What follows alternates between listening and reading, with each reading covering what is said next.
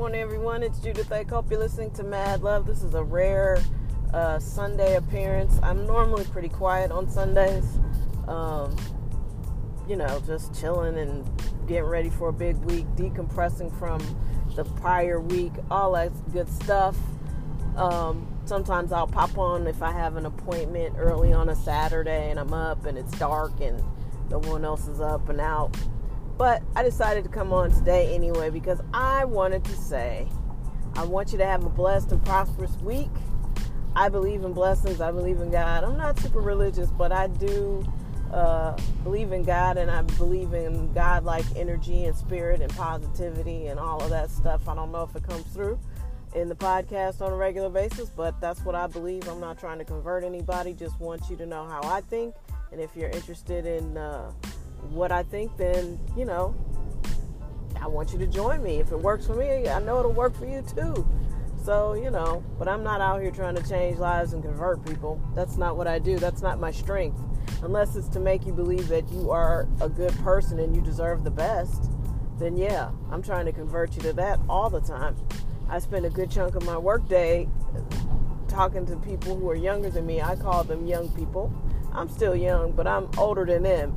And those 10 to 15 years have made a big difference. I've endured quite a bit of stuff in between our ages. And so, you know, I'm just always pushing people like, I get it. I understand you shouldn't walk around being full of yourself and have a big head or anything, but I also think if you do something well, it's okay to acknowledge that if if you're a hard worker, it's okay to know that you're a hard worker and that you're putting your best effort out there all the time.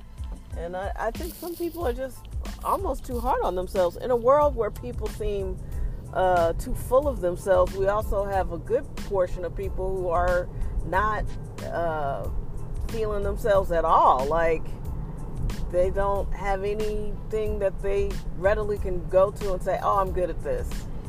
you know, which is nice to be humble, but you you gotta also know that you're good at something, you know. And I was I was actually that's one point. Uh, it's okay to, to pat yourself on the back for things you've done well.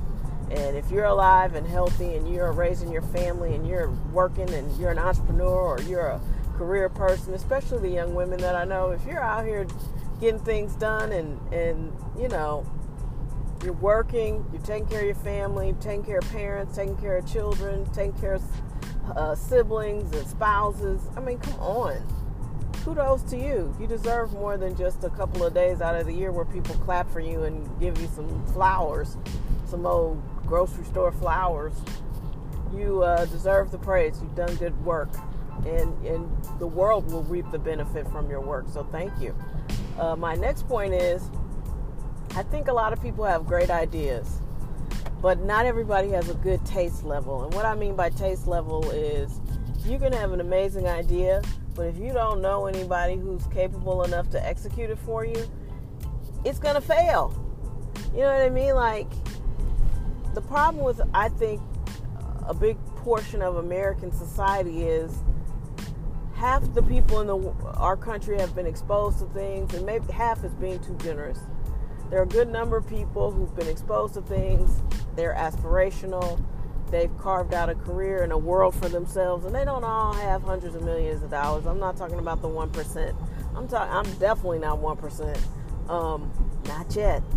But you know, I'm talking about people who just look at the situation and go, you know what? I don't need to make 250 million dollars. All I need is to make X amount of dollars so I can take care of my family go on vacation, buy a nice car. You know what I mean? I respect people who do that. And you know, we live in this weird dichotomy where people feel like they failed if they never own a Bugatti. Most people will never own a Bugatti. And why would you want one? I don't want a $2 million car. And I have high hopes. I'm an aspirational uh, type of gal, but I ain't interested in no $2 million car. Yeah, I'd never be happy in that. You can't go nowhere in it. And damn sure you don't want nobody coming. Can you see yourself going to the grocery store driving a Bugatti? Them carts come close to that shit. I'm already fired up, and I only drive a Chevy. You know, so it's like I don't want anybody tearing my shit up. Anyway, that's a peek into my psyche. But you know, I just feel like people have gotten the wrong impression. You don't have to have hundreds of millions of dollars to have a good life. And so, in a city like St. Louis, where you have so many young people who who aren't really being parented, they have mothers and sometimes fathers and grandmothers around, but none of them can teach them anything either. So they're all just sort of growing up at the same time together because everybody decided to start having children at 14, 15, 16, and no disrespect to nobody, but everybody mama shouldn't be 14 years older than them. I don't want to live in a world where everybody's parent is also still a child because you're not parenting them. You know, there's it's not a brag to say, "Oh, we're growing up together." That's not that's not nothing to brag about. You can't give anything to a child if you're still a child. So that's disturbing. And, you know, of course you're going to grow up thinking I got to have all this money, I got to have all this stuff because you guys don't have very much. You don't have very much because no one prepared for your arrival. You know, so 15 years fast forward into the future, your mom's 30, probably had more kids, still kind of struggling or scuffling, maybe working, maybe not. And then here you go and you decide you, you know, 15, you want to have a baby. Or your girlfriend gets pregnant or whatever. And it's like, come on, you guys. Like, this is not a good path for long term success. It's certainly not a good financial strategy because nothing from nothing leaves more than nothing, you know, and we're not passing on gener- generational wealth as as a race. Black people are passing on generational poverty en masse. But everybody, don't get it twisted now, everybody black ain't struggling. I know a lot of people ain't struggling.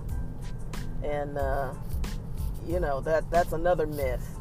And it's almost like shh, don't say anything. You know, and I ain't talking about NBA players either. Everybody black that's doing well ain't an athlete. You know, low key, some of us are doing quite well. And that's because you realize you don't need as much money as people tell you that you need in order to be successful. You know, this whole notion that you need to have millions of dollars and, you know, a bunch of flashy cars, that's not what makes you successful. So we need to get out of that. And I'm also disturbed by the sheer number of young people who think having guns and cash is the only way to be. You know, and all these young people who think they're only going to make it to 20 anyway, so, you know, they have very disturbing Facebook names. They're deeply into gang life. They're deeply into drugs and guns and you know, I mean, we're just slaughtering each other and it makes me sad. And I know that's not Sunday uplift talk, but we can't fix it if we don't talk about it. If you don't acknowledge something, you ain't no way you're going to come close to coming up with a solution cuz you just pretending that it ain't happening, that ain't a solution. You know, and many people like, "Well, we need to get church back in." Yeah, maybe. But we also need to fix our schools. We need to give young people hope. And again, somebody's parent needs to be a parent and not their friend, not their in their peer group. I'm not at all interested in, you know, everybody's parent being a, another child. I've said that multiple times in this conversation, and I'm passionate about it. I, I think that's our downfall, and you know, we have so much to offer. And if I really believe in my heart, truly, I say this with 100% conviction. If black boys and men knew how beautiful they really were, they'd never, ever, ever harm themselves. Ever. There is nothing more beautiful than a black boy or man. It's just not. Not to me. And I know a lot of people who feel that way. And I just wish we could feel the love for each other instead of this hate and this insecurity and this I don't know, it's just it makes me sad, you know. And if they knew how we felt about them, like for real, and if they felt that way about themselves, they'd never ever want to do harm to each other ever again. So maybe we should make that our mission. Having said that, it looks like some dudes and threw some shit down in my driveway, and now I'm annoyed. But I still love you, and I stand by my statement. He's still beautiful to me, brothers. All right. Happy Sunday. Have a great week.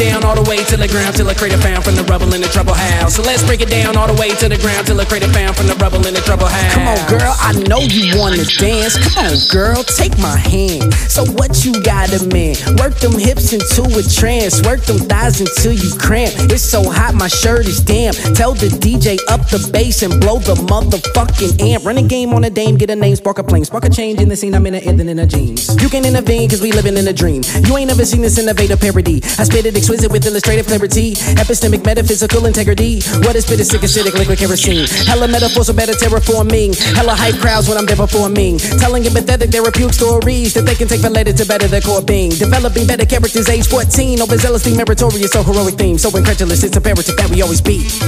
Why you waiting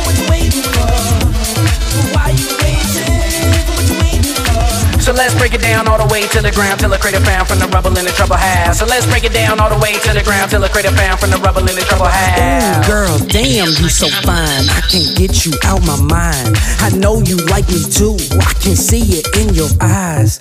Little Miss Cutie play so hard to get, cause most dudes trash, like a garbage can. But my love is but a baby, ain't no margarine. This ain't a flea market bargain that I'm offering. It's one of a kind, kind of a timeshare. So come and unwind, cause on your line share. I provide a sublime moment of fantasy. Verily, carefully, I decided to use a rarity. It's apparent you embarrassed by my brevity. Secondly, yes indeed, you a lethal weaponry. So I gotta frisk you before I take the risk, boo. This is not an act, boo. No, won't be misused. No, you won't be misused. I ain't Mr. Rick Wood, so come on, baby girl, come and get it, get with this, boo. Ooh. Why you waiting? What you waiting for?